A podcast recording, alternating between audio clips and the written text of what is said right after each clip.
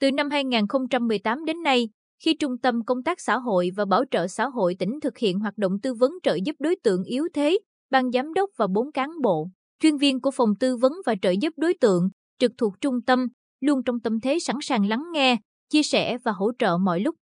Mọi nơi, một tối nọ, đã quá nửa đêm, điện thoại di động của Phó Giám đốc Trung tâm Hà Thị Hiếu liên tục đổ chuông. Đã quen với việc này nên bà lập tức tỉnh hẳn người, an ủi người mẹ bất hạnh có cô con gái mới lớn vừa bị lạm dụng tình dục đang khóc nức nở ở đầu dây bên kia. Kết thúc cuộc gọi, chị liên lạc ngay những nơi có thẩm quyền liên quan để tìm giải pháp trấn an những người liên quan là nạn nhân trong vụ việc.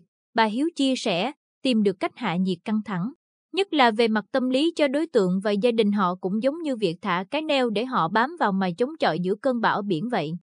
Đầu năm 2023, Trung tâm Công tác Xã hội và Bảo trợ Xã hội tỉnh tiếp cặp vợ chồng già, là ông bà ngoại của hai đứa trẻ sinh năm 2018 bị chậm phát triển. Cha bỏ đi từ lâu, người mẹ ốm yếu đem con về nhà ngoại, lo chăm con nên không thể đi làm, kiếm tiền. Qua tìm hiểu hoàn cảnh, hai trẻ không thuộc đối tượng của trung tâm theo Nghị định số 20 năm 2021 của Chính phủ, quy định chính sách trợ giúp xã hội đối với đối tượng bảo trợ xã hội. Vậy là phòng tư vấn và trợ giúp đối tượng đã tích cực kết nối với các cơ sở khác, dẫn người mẹ và ông bà ngoại đi khảo sát một vài nơi đủ điều kiện chăm sóc con cháu họ, đề nghị người mẹ tìm việc làm, chỗ ở gần các con để tiện việc tới lui, hỗ trợ con trong thời gian đầu.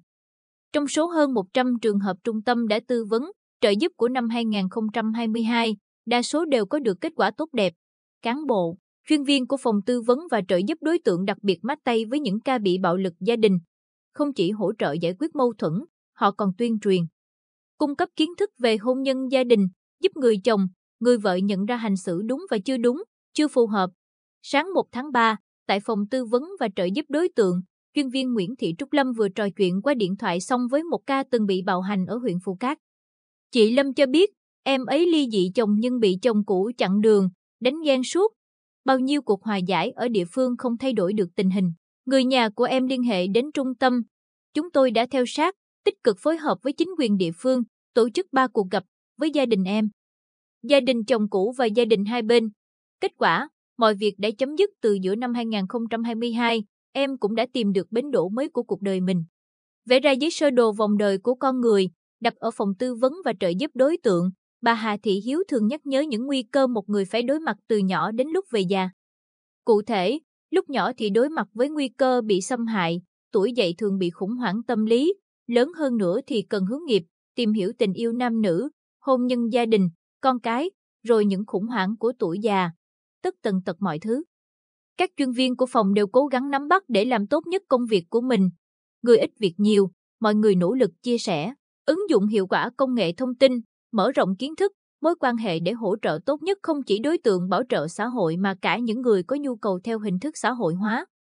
Sáng 1 tháng 3, trung tâm tiếp nhận một đối tượng lang thang là người nước ngoài, qua xác minh ban đầu nhiều khả năng đến từ nước bạn Lào. Giám đốc trung tâm Phan Đình Diệp cho biết, những năm qua, phòng tư vấn và trợ giúp đối tượng làm rất tốt nhiệm vụ tư vấn tâm lý, kết nối, tìm người thân cho những đối tượng cần bảo vệ khẩn cấp là người trong.